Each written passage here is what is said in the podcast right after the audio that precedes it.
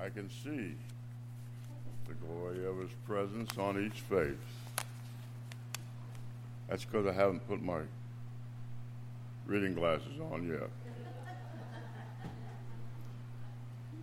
I want to start out by defining a couple of words this morning, if for no other reason than to set a frame of mind. First, let's look at the word of credibility. Credibility can refer to your extensive research on a topic,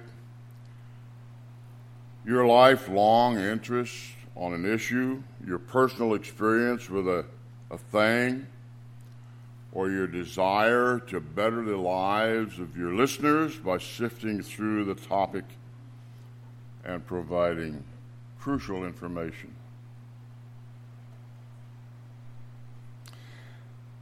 Then there's this thing called a credibility gap,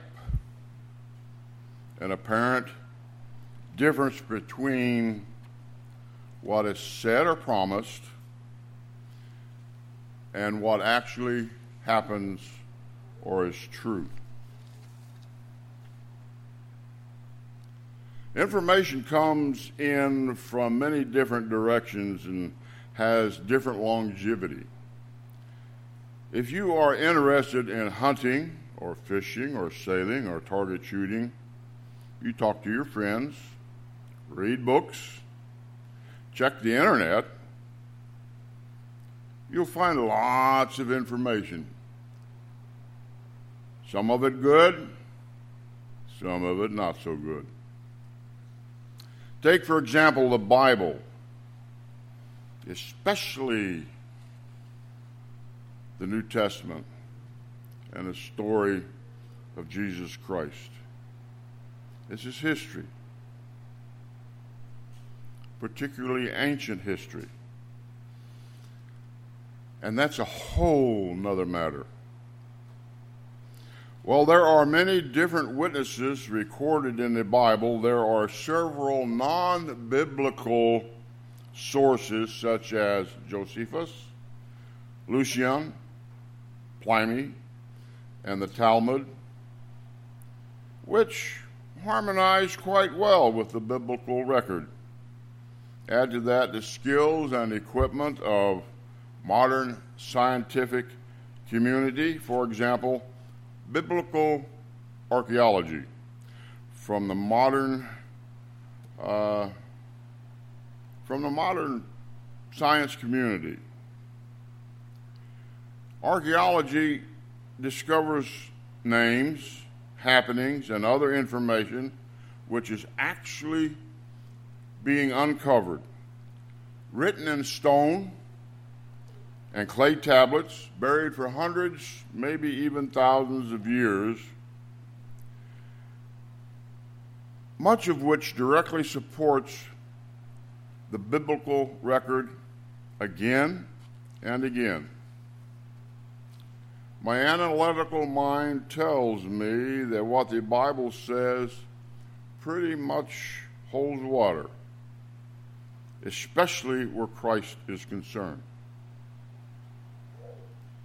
What really blows me away, though, is what Jesus did for us, for you, and for me.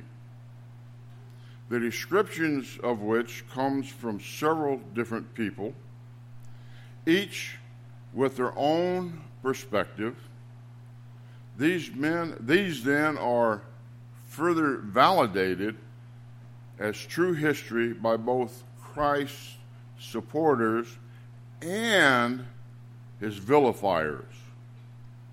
In purely human terms, consider a situation where a man serving with his friends in combat a combat situation lasting for several hours, maybe even days, of heated battle, terrible stress, so much so that normal thought patterns simply no longer exist. His fellows are being killed to the left and to the right, anger and fear are the call of the day when suddenly a grenade falls among them. Without thought or hesitation, a person sacrifices himself for his friends by placing his body between the grenade and his friend. Did he think about it? Had death become so impersonal that he didn't care? Or did he feel such love for his friends that he cared for them so greatly as to sacrifice his own life? Would you? Would I?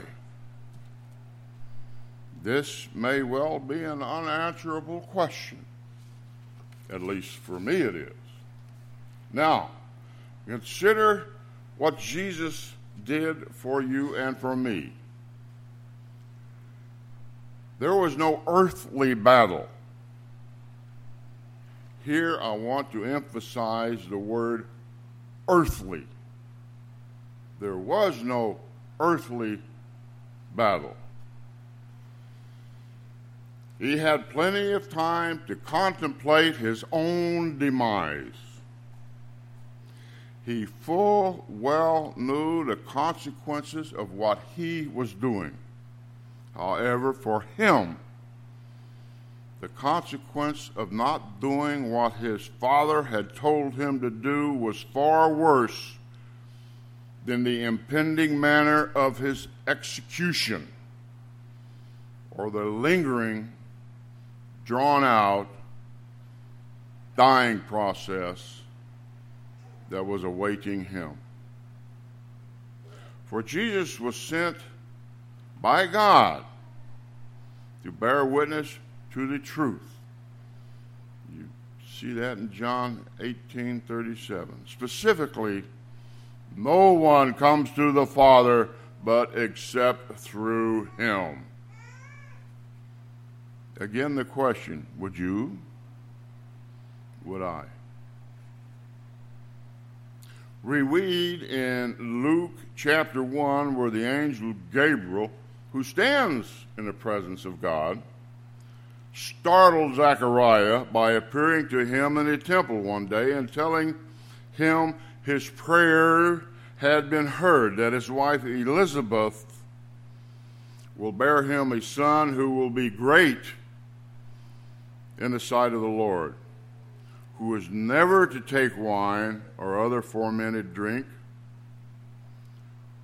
who will be filled with the Holy Spirit even before he is born. He will bring back many people of Israel to the Lord their God, and he will go on before the Lord in the spirit and power of Elijah to turn the hearts of the parents to the children and the disobedience to the wisdom of the righteous to make ready a people for the Lord. So, who is Elijah? Elijah was a prophet of God, perhaps best known for his face off with the prophets of the false god Baal on Mount Carmel recorded in 1 Kings chapter 18. The prophets of Baal called upon their God all day long to rain fire from heaven to no avail. Then Elijah builds an altar of 12 stone, digs a trench around it, puts a sacrifice on the top of wood, calls for water to be poured all over it three times. Then Elijah calls upon God, and God sends fire down from the heavens, which burns the sacrifice, burns the wood, and the stones, and the dust, then licks up the water that was in the trench. Well, in the last book of the Old Testament, Malachi prophesies in chapter 4 Behold, I will send you Elijah the prophet before the coming of the great and dreadful day of the Lord. Now, John himself was a humble man. He took on no airs. So when the priests and the Levites asked him pointedly, Are you Elijah? John answered, I am not. I am the voice of one crying in the wilderness. Make straight the way of the Lord, as Isaiah the prophet had said. The intent here is not to clear a path by cutting down trees and brush and filling up potholes, as was the custom of some of the rulers of the old days when they were traveling.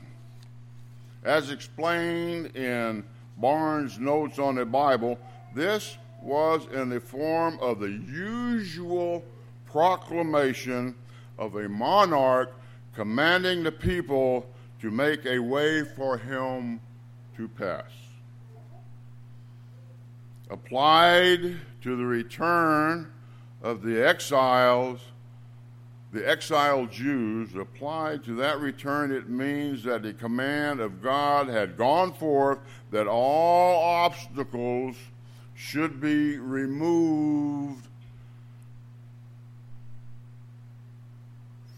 for the return of the Jews from the exiles. However, applied to John, here it means that the people were to prepare the reception of the Messiah, that they were to remove all in their opinion and all in their conduct which would tend to hinder his cordial reception or which would prevent his success among them. So John was anointing with the same fearless spirit and power which was upon Elijah when Elijah thundered against the sins of the disobedient, greedy, pleasure, seeking, Baal worshiping Jews. This wilderness prophet was sent to turn the hearts of the people. John preached repentance, purity of heart, justice, and a practical walk of holiness to correspond with an open confession of sin. There was enough response by the people multitudes of people that established the authority of the church, the establishment of the authority of the church, sent priests to investigate this disturbance. Let me run that by you again. There was enough response by the people, multitudes of people, that the established authority of the church sent priests to investigate the diso- disturbance and report back to them. Now, envision this, if you will. Develop a mental picture of their faces, these priests, when they heard about the unknown 30 year old Jesus guy being baptized by John the Baptist. Imagine when they heard about that, when they heard about the heavens opening up and the Spirit of God descending like a dove and lighting on this Jesus guy, and a voice from heaven saying, This is my Son, whom I love, with whom I am well pleased. Now let us move ahead in time towards the end of Jesus' ministry after he had made his triumphant entry into Jerusalem and went into the temple of God and cast out all them who sold and bought, overthrew the tables of the money changers and the seats of them that sold doves. It's now the next day. Jesus has returned from his night's lodging in Bethany. We see in, in uh, Matthew chapter 21, verse 23, that he was teaching. Now, based on pictures I have seen in the magazine Biblical Archaeology Review, that temple had a tremendous courtyard. This is, this is a depiction, this is a model that they made some years ago. A huge courtyard surrounded by high walls and pillars. And then among these pillars were porches and colonnades and porticos, and people could mill about, such as at Passover time.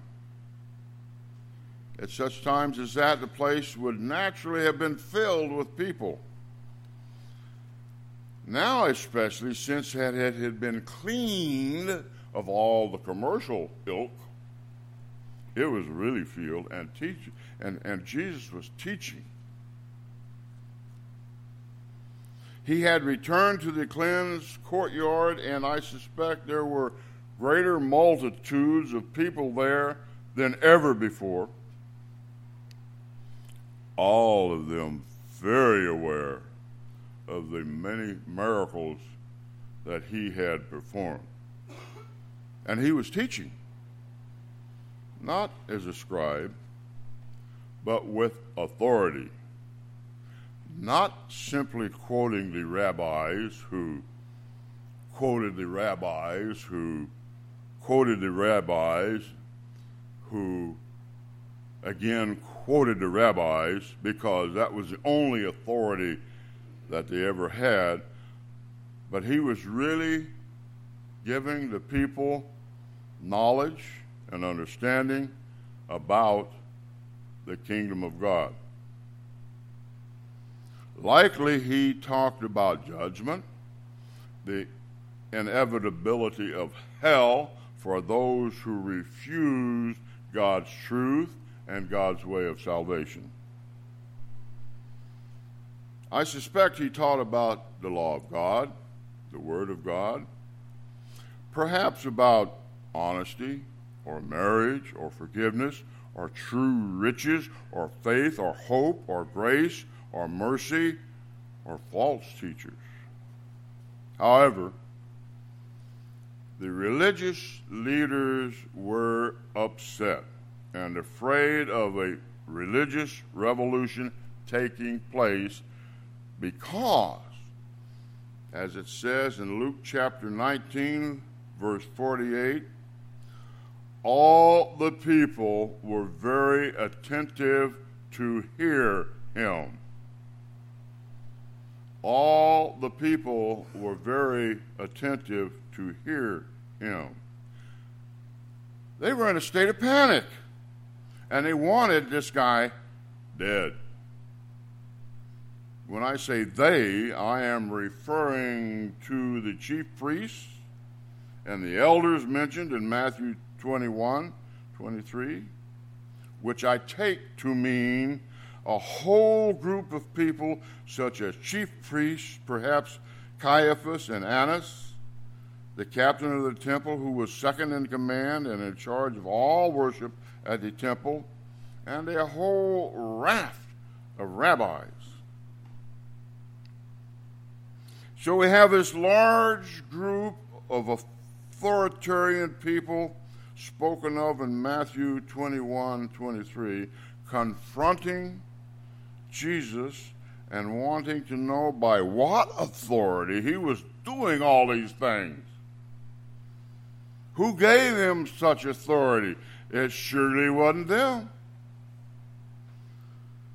I would not be surprised to find this group consisted of folks who normally disagreed on just about everything, with divergent rabbinical viewpoints coming together against what I am sure they all considered to be a common foe. The Pharisees, the Sadducees, the Herodians, maybe even the Zealots and the Essenes. What a group of self righteous yahoos they were. Jesus responds to their question by saying to them, I also will ask you a thing which, if you tell me, I, and likewise, will tell you by what authority I do these things. The baptism of John, was it from heaven or men?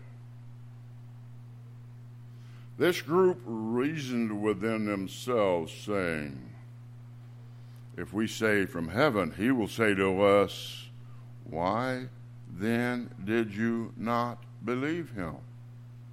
And if we say of men, we will lose all credibility with these people, for all the people hold John as a prophet of God. So they answered Jesus by saying, We cannot tell. And Jesus said to them, Neither will I tell you by what authority I do these things. As best I can tell, the confrontational discussion continued with three parables, one of which starts in verse 28 of Matthew chapter 21. Jesus presented the parable of the two sons, saying something like, what do you think? Meaning, consider this. A certain man had two sons, and he came to the first and said, Son, go work today in my vineyard. And his son answered and said, I will not. And afterward he repented and went. Now you may have noticed that I have taken license with some words here and there this morning, but the word repented is straight from the biblical text. In Greek, the word is metamelomai. The direct translation to English is to repent. In English, to repent is to turn away from sin. The meaning here that they use in the Greek text is that the son later felt regret for his disobedience of his father, thought better of his belligerence, and then he obeyed.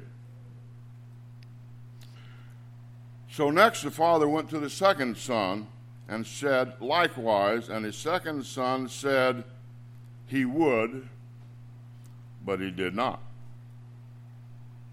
Jesus asked them, which did the will of the Father? And they answered, saying, The first. Jesus then said to them, Truly, I say to you, that the tax collectors and the prostitutes will get into the kingdom of God before ye. For John came to you in the way of righteousness, and you did not believe him. But the tax collectors and the prostitutes did believe him, and you, when seeing this, did not even feel remorse. You felt no remorse, and afterwards, so you did not believe him. Even after observing the results of his righteousness, they did not afterward think better of their vitriolic criticisms and repent. In other words, John had given them a whole judgment message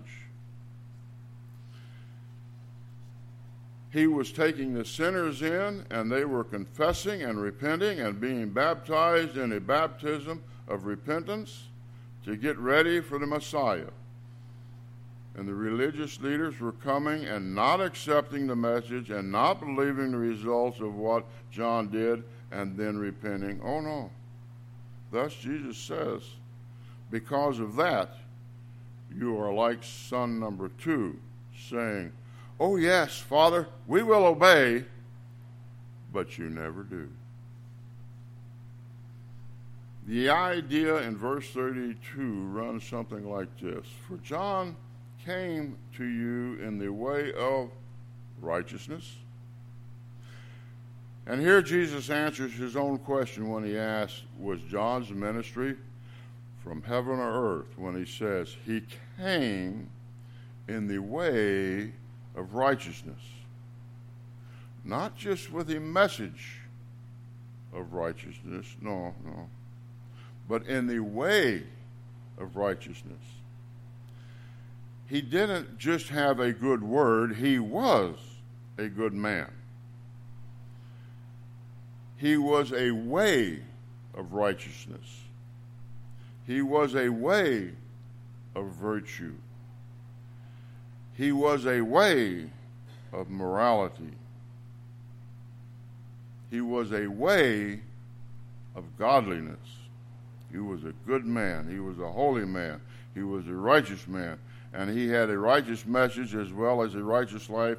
And here he came with a righteous example and a righteous message, and you believed him not. They heard a good man speak a good word, and they refused to believe it. The indictment is enough. That's indictment enough. And then Jesus gave them another indictment. But the tax collectors and the prostitutes believed him. They believed him. They heard John. They accepted his message and they repented. And then this. And you when you had seen that they repented, you did not afterward believe him. Again, Jesus was saying, You saw a man with a righteous life preach a righteous message, and you didn't believe him. And then when you saw tax collectors and harlots repent and have their lives transformed. You didn't even believe after seeing that. In other words, you rejected the message and you rejected the power that you saw in the prophet of God. That's a double indictment. This all boils down to the fact that actions speak louder than words. Many organizations have mission statements declaring their top aims of customer service, product quality, civic integrity, putting people first, and the like. Yet many such organizations have poor service, poor quality of product, poor integrity and employee relations. Individuals may do the same thing, extolling their plans yet failing to implement them organizations and individuals falling into the same trap may have good intentions, but they may not recognize they're failing to live up to their rhetoric. And most importantly, they too often omit God as the denominator of it all. With the religious leaders of Jesus' time, they looked to themselves as the real authority and God's will only as they defined it.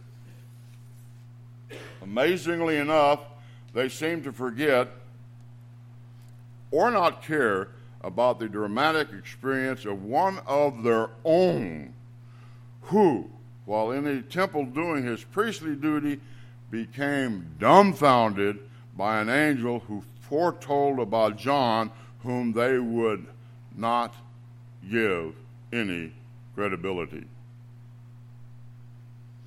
The religious group was pressing Jesus on who gave him his authority. What he was teaching went against everything they had been laying on the people. This group were like a heavy yoke of bondage on the people, and it was unbearable. The authority of Jesus was so unique that these religious leaders refused to accept it. Jesus pressed them to either accept or reject John. But because of their own lack of real authority, they could do neither. Let us pray. Dear Heavenly Father, wrestling with vexing questions, difficult to resolve, or things many of us face on a daily basis. Not the least of which is determining the truth and validity of these demands, requirements, requests, and challenges. I was going to ask that you help us in these confrontations. However, you have already provided for us the best help of all. For that, I am eternally grateful. Thank you. Amen.